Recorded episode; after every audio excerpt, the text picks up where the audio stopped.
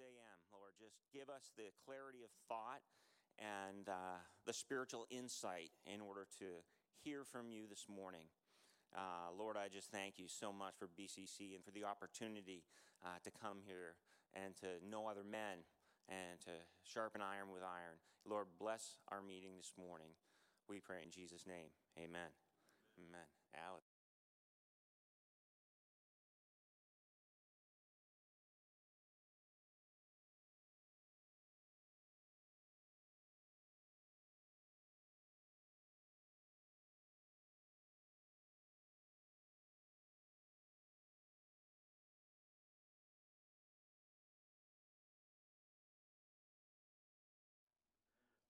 Check. Yeah, I, there we go. Okay, cool. Um, so Sunday night, we had to put our dog, Biko, 13 year old lab, we had to put him down to rest. Uh, and he had pretty much spent every day of his life. And when you go through times like that, you ponder these questions. And it doesn't matter kind of the nature of the life involved, whether it's a dog or a person, you have to face this thing called death. And it makes you wonder um, did he know? I was wondering, you know, did he know what death is? Does he know what happens after? Do you know what's happening to him? Uh, and it's easy to be strong in the moments when that's not real to you. Uh, but when it is real, it's a different story. And you begin searching for truths that you didn't think you needed to think about as much. And so uh, this, this going through this with my, my dog brought back this memory, this memory um, for me. And I don't know if you ever, any of you experienced this, but it's when I first learned that I was going to die. Do you all have a memory of that? I, I actually do. My, my, my brothers had um, told me, I was a little kid, obviously. Uh, one of my brothers had said, Yeah, you're going to die. And I was like, No way.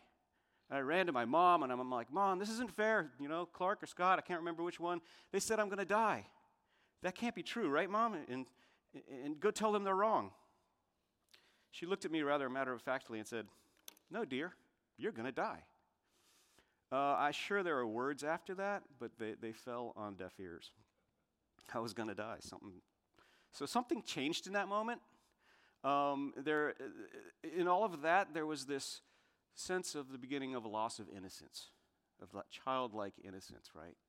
Um, and I used to begin to focus on things that happen when you're thinking this is all there is. Um, why am I talking about that? Um, well, because that's what we're going to look at this morning. We're going to be looking at verse, again, it's a lot of text. It's in Luke 18, 15 is where we're going to start. We're going to go through 19 something, okay? We'll see how far we get. Um, but what we're going to see in all of this is this, this overarching theme uh, that I see in these verses that Jesus is talking about that's headlined by the very first, um, the very first passage that we're going to look at. Okay, so let's just go ahead and, and we're gonna, um, uh, because as we look at these verses, we're going to see what Jesus says about being childlike, and, and, and hopefully we'll see why we need to let go of our maturity sometimes and seek out who we are, were before we became who we are, if that makes sense. So it begins with this um, on Luke 18, 15 through 17. And they were bringing even their babies to him so that he would touch them. And when but when the disciples saw it, they began rebuking them. But Jesus called for them, saying, Permit the children to come to me, and do not hinder them, for the kingdom of God belongs to such as these. Truly I say to you, whoever does not receive the kingdom of God like a child will not enter it into it at all. So, this notion, this idea of being childlike, again, I said in many ways, I think sets a theme for the entire section of Luke's gospel that we're going to look at today. There's a lot of stuff in there, but this is the one I want to focus on. And what we'll see in the, is a series of examples that demonstrate what it does and does not look like to be childlike in our faith. Um, but before we go there, I think we need to talk a little bit about what it means to be childlike, or more simply, what children are like. And uh, I'm going to submit that there are five characteristics that I think are at play here. What does it mean to be like a child? First of all, children are vulnerable and dependent. They rely almost entirely on another for their provision, their safety, their understanding, um, almost everything, really. Second, children are wholly trusting. They don't question the motives, the integrity, the intelligence, or the ability of those they rely on. They simply trust that they will be provided for. Third, children are mostly undefiled by the things of the world. They have not yet been tempted by all uh, the evil the world has to offer, whether it's drugs or alcohol or inappropriate sex, or even, as we're going to see here, material possessions and things that they can turn into idols. Fourth, children are hopeful and expectant. They believe in those who care for them and expect that care to happen. And finally, children don't know everything. Knowing everything doesn't occur until the teen years, as many of you, I'm sure, know. But more to the point, their intellectual capacity, because it's limited, has not hindered their faith. Okay, so bearing these things in mind, let's look at, we're going to look here at the rest of the text we we have today. We're going to start with um, this, this, the rich young ruler. Uh, okay. A ruler questioned him, saying, Good teacher, what shall I do to inherit eternal life? And Jesus said to him, Why do you call me good? No one is good except God alone. You know the commandments do not commit adultery, do not murder, do not steal, do not bear false witness, honor your mother, my youth. When and he said, All these things I have kept from my youth. When Jesus heard this, he said to him, One thing you still lack sell all you possess and distribute it to the poor, and you shall have treasure in heaven, and, and come, follow me. But when he had heard these things, uh, he became. Oop, let me go back there. When he heard these things, he became very sad, for he was extremely rich. And Jesus looked at him and said, How hard it is, let me catch up to my slide. Uh, it is for those who are wealthy to enter the kingdom of God. For it is easier for a camel to go through the eye of a needle than for a rich man to enter the kingdom of God. And they who heard it said, Who can be saved? But he said, The things that are impossible with people are, that are impossible with people are possible with God. Okay, the first thing I want you to note here is Jesus replies to this ruler's question by asking him, Why do you call me good? And he notes that only God is good, which is, this has kind of perplexed some people. Uh, but Jesus here isn't denying that he's good, nor is he distinguishing between himself and God. Quite the opposite. Since he is obviously good in this man's eyes, he's pointing out something a little more ironic. The man clearly does not recognize Jesus' true identity. But if the man uh, as the man says, if Jesus is good and only God is good, well, he should be able to close that logical loop. Jesus is God, but the man doesn't. He's too focused on himself. Next, Jesus points to the commandments as a mean of gaining righteousness, and the man claims to have kept them all. But it's clear from his life that he did not keep at least one. He did not keep the 10th commandment against coveting. He hoards his wealth and probably even envies that of others. You can see that in his life. So Jesus here is pointing out that obtaining true righteousness by means of works or law is simply not possible for this man or any other wealthy person. They're always going to stumble on that pesky 10th commandment. So, how do we fix this? Well, Jesus says, sell everything, become dispossessed of your possessions, and you will no longer be possessed by them. You don't covet if you're busy giving your stuff away, right?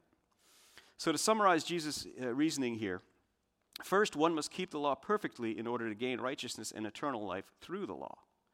And consider James 2:10, for whoever keeps the whole law and yet stumbles in one point, he has become guilty of all. Second, only God is good or truly righteous. Therefore, nobody can obtain eternal life by following the law because we aren't truly righteous and good the way God is. Romans 3:20 will tell you that. Third, the only way to obtain eternal life is by what? Truly following Jesus requires. But as we've seen, truly following Jesus requires this childlike attitude. So, how does this man live up to that standard? Is he vulnerable and dependent? First of all, no, he refused to be vulnerable. His wealth was his safety net, not God. He also refused to trust in God. Again, he trusted in wealth and in all likelihood himself. He was defiled by the world. His love of wealth led him to coveting and to idolatry. He was neither hopeful nor expectant of God. If he truly believed with childlike belief, he would have shed his wealth in joy, as we we'll see this in a later example. But here the text tells us that he went away sad. Indeed, he, came, he seemed to take on the negative characteristics of a child a child who refuses to share, a child who makes it all about himself. Uh, and we're going to come back to him, but we also know did he, did he thought he knew everything? I think he did. Okay? But next in the text, we see this. Um, and I don't have it on the slides, but if you're following along, we're, we're at Luke 18, 28 to 30. And it says, Peter said, Behold, we have left our own homes and followed you. And he said to them, Truly, Jesus said to them, Truly I say to you, there is no one who has left a house or wife or brothers or parents or children for the sake of the kingdom of God who will not receive many times as much at this time and in the age to come eternal life. so we see here Peter's response to the notion that it's impossible for wealthy people to gain the kingdom. He, in essence, said, Yeah, but we did it. We gave our stuff away, right? So we're good. We're good. Right, Jesus? And Jesus responds that the disciples, for their sacrifice, will be rewarded in this age. They will be provided for in this age. And indeed, they were. And more importantly, in the age to come. The rewards, indeed, eternal life, is far greater than anything they left behind. And then he shares this. He says, Then he took the twelve aside and said to them, Behold, we are going up to Jerusalem, and all things which are written through the, uh, through the prophets about the Son of Man will be accomplished. For he will be handed over to the Gentiles, and he will be mocked and mistreated and spit upon. And after they scourged him, they will kill him, and on the third day he will rise again.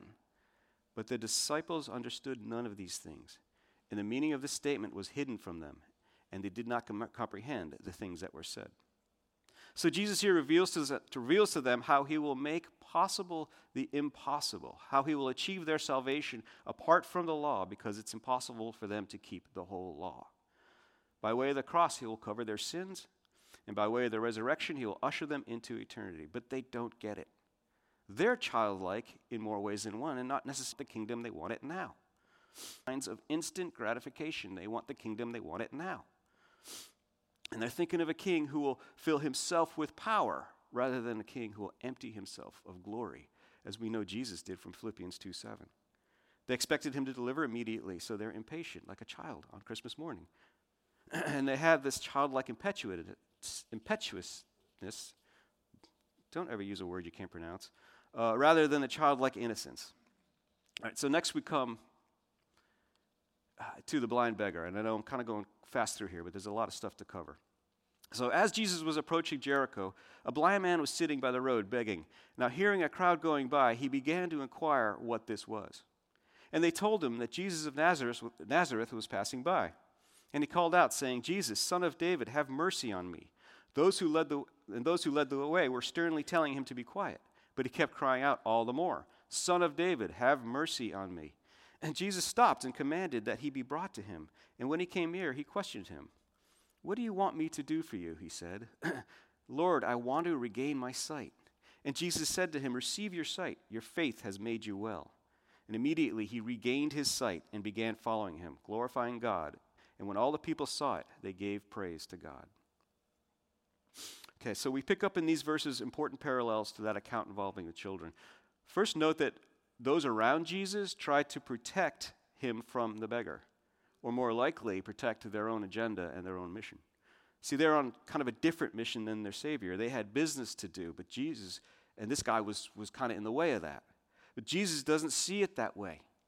Jesus sees not a strange beggar, but a child of his. All right? And why? Because this, this beggar, as we're going to see, he demonstrates childlike qualities. First of all, is he vulnerable and dependent on Jesus? Yes, openly so. He begs him, Have mercy on me, knowing only Jesus can truly help him. Second, he trusts in Jesus, which is evident from his actions, evident from his calling out. Third, while he was likely defiled by the world in perhaps some or maybe even many ways, he sought after righteousness and, and appears to, to even have obtained it through Jesus because he began following him, as the text tells us. Fourth, he was hopeful and expectant. He knew Jesus could and would heal him if he could only gain access to ask. And, brothers and sisters, you have that access, just like the blind, blind beggar. Finally, sorry, not sisters, I hope. A know it all. He was blind. He, he clearly was not a know it all. He was blind. The text tells us he couldn't even comprehend what was happening around him, and he had to ask. So, we see all these qualities in the blind beggar. Okay? So now we're going to come to um, our next example Zacchaeus. Okay, so he entered Jericho, Jesus, and was passing through, and there was a man called by the name of Zacchaeus. He was a chief tax collector, and he was rich. Zacchaeus was trying to see who Jesus was and was unable because of the crowd, for he was small in stature. So he ran on ahead and climbed into a sycamore tree in order to see him, for he was about to pass through that way. When Jesus came to the place, he looked up and said to him, Zacchaeus, hurry and come down, for today I must stay at your house. And he hurried and came down and received him gladly. When they saw it, they all began to grumble, saying, He is gone to be the guest of a man who is a sinner. Zacchaeus stopped and said to the Lord, Behold, Lord, half of my possessions I will give to the poor, and if I have defrauded anyone of anything, I will give back four times as much. Jesus said to him, Today salvation has come to this house, because he too is a son of Abraham. For the Son of Man has come to seek and to save that which was lost. All right. So Zacchaeus has some important parallels and contrasts, I think, as you can see, to some of the others that we're talking about in this section. First of all, as a tax collector, he would have been an outsider to the Jewish system. So he would have been like the blind man in that sense. But unlike the blind man, he would have, he, who was obviously poor, Zacchaeus was wealthy. So, in this sense, he was like the rich young ruler. Except that, unlike the rich young ruler, again, he was an outsider. So, the incredible thing about Zacchaeus is that while he stands materially in the position of the rich young ruler, he responds to Jesus in the manner of the blind beggar. And I think in this sense, he might actually provide the most compelling or example for, for our lives, because after all, materially speaking, we're, we're more likely closer to that rich ruler than we are the blind beggar. Okay, so let's look at him. First of all, the text says he's a small man. But I want you to see that he's not just small in stature, he's also small in ego. Despite his wealth, he, he knows he is desperately missing something. The rich ruler approaches his dialogue with Jesus, seeking to prove that he has it, right? The rich ruler is like, I've got all I need, whatever it may be. He's looking for Jesus to affirm his obvious salvation, which is built on his works. So his definition are wide of the mark. Is that which leads to salvation, but he's obviously far wide of the mark. Jesus, on the other hand, doesn't know what it is. He just knows he needs it. And he can't get it with his money or his works. And he can only receive it from this man Jesus. So, looking at our childlike factors, is Zacchaeus vulnerable and dependent? Yes, rather obviously so. He knows he has a need he can't fill, and he pursues the one who can. Is he wholly trusting in Jesus? Again, he is. Think about it. All Jesus offers is to stay at his house. And in response, Zacchaeus, without prompting, pledges this great sacrifice of his possessions. He will set aside half of his possessions merely to be with Jesus. Is he mostly undefiled by the world? Well, rather obviously, he's not. But here's the thing he earnestly seeks to be made clean, to be rescued from the world's possessions. Note, he offers to pay back four times what he defrauded anybody. See, a person earnestly seeking salvation and receiving it wants to make everything right he's defiled, but he wants to pay a just price for that sin to try again, to try and, and make it right. So, again, comparing Zacchaeus with the ruler, the ruler didn't want to be undefiled. He wanted to live a, defiled life and receive eternal life. He wanted God in one hand and his God, his idol, in the other. Zacchaeus, on the other hand, sees how his wealth has defiled him and he wants to separate himself from it. Is he hopeful and expectant? You bet he is. His eager pursuit of Jesus, climbing a tree just for a glimpse, that in of itself speaks volumes. But when Jesus addresses him and asks him to stay with him, he gladly sets again, he sets his wealth aside in hope and expectation of what Jesus offers. He has expectation. He knows what Jesus has to give him. Matthew 13, 44 says, The kingdom of heaven is like a treasure hidden in a field, which a man found and hid again, and from joy over it he goes and sells all that he has and buys that field. That man is Zacchaeus. We've already said he didn't. Um, sorry. And we've already said um, that he didn't know anything. But he did know what he didn't know, if that makes sense.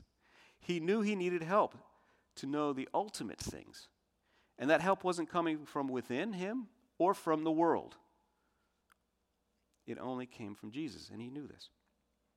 So finally, we're going to come to disobedient servant.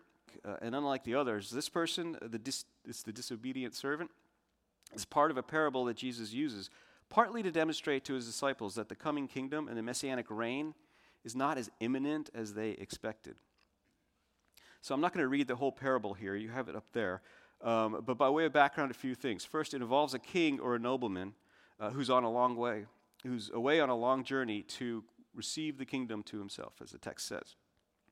So this is a clear reference to Jesus, and it forms that it would have informed the disciples that he would have to first depart from them and return before the kingdom would be set up, which they would have understood had they comprehended earlier what we talked about um, when he was talking about them as he went to Jerusalem. Second, uh, he leaves each of his three servants uh, with an allotment of, of minas. The first, uh, 10, the second, 5, and the third, 1. And by the way, a mina or a mina would have been equivalent to about three months' wages. So it's no small amount. And he tells them to do business then with what he left. All right, so the first and second are diligent in their investment, right? And they gain the good returns. But the third, he's a different story. Another came, uh, saying, Master, here is your mina, which I kept put away in a handkerchief, for I was afraid of you, because you are an exacting man. You take up what you did not lay down and reap what you did not sow. And he said to him, By your own words I will judge you, you worthless slave. Did you know that I'm an exacting man, taking up what I did not lay down and reaping what I did not sow? Then why did you not put my money in the bank? And having come, I would have collected it with interest. Then he said to the bystanders, Take the mina away from him and give it to the one who has ten minas. And they said to him, Master, he has ten minas already. I tell you that everyone who has more, more shall be given, but from the one who does not have,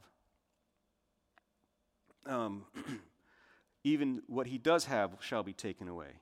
But these enemies of mine who did not want me to reign over them, bring them here and slay them in my presence. All right, so this parable has a lot to it. But in one sense, it sums up Jesus' teaching to his disciples. You see, each disciple had duties given to him by Jesus, and each was to carry out his responsibilities accordingly. But it's not only addressed to the disciples, it was also addressed to the nation at large and to the world for that matter. See, the people too had, and indeed today have, responsibilities. If they did not turn to Jesus, they would be punished. This is thus the reference to the citizens who hated the king and did not want him to rule over them. And again, we're looking at the third servant here and what, what Jesus is telling us about being childlike or not childlike, as the case may be. So let's look at that. First, is the servant dependent on the king? No. In fact, many argue that his actions demonstrated he didn't even expect the king to return. He had no concern for the desires of the king and could get along just fine without the king in his own mindset. Does a servant put his trust in the king? No, absolutely not. His own words about the king being exacting and stealing what he does not sow, essentially, tell us this. He has no trust. Is the servant defiled by the world? I think there's a good case to be made here figure this that Jesus mentions the citizens hating the king, as I talked about before. The same account here in Matthew ultimately places the servant in the same place as those citizens, outside the kingdom. So it's pretty clear that this servant, like his fellow citizens, despised the king and refused to do anything that uh, would have given the king wealth or glory. In other words, he adhered to the desires of the world. It's a pretty good lesson for all of us to check our motivations with respect to those who are over us, right? Is a, is a servant hopeful and expectant? Not at all.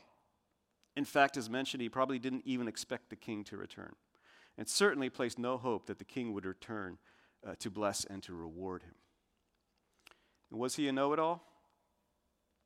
Um, no. I mean, yes, he was a know it all, and no, he didn't not know everything.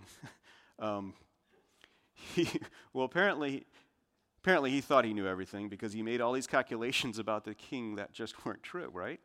As he demonstrated by rewarding his, you know, the king demonstrates this by rewarding the faithful servants. The king was the last thing from unfair and exacting. The servant got it all wrong, but he thought he knew better. The bottom line is here, and I'm just going to wrap up with this because I know it's getting late. Jesus gives us in this servant and the poster child of what a person looks like who does not seek to enter the motivated and driven by worldly concerns and popularity, untrusting, motivated and driven by worldly concerns and popularity and fame. He's utterly lacking in hope and not at all expectant that God will deliver.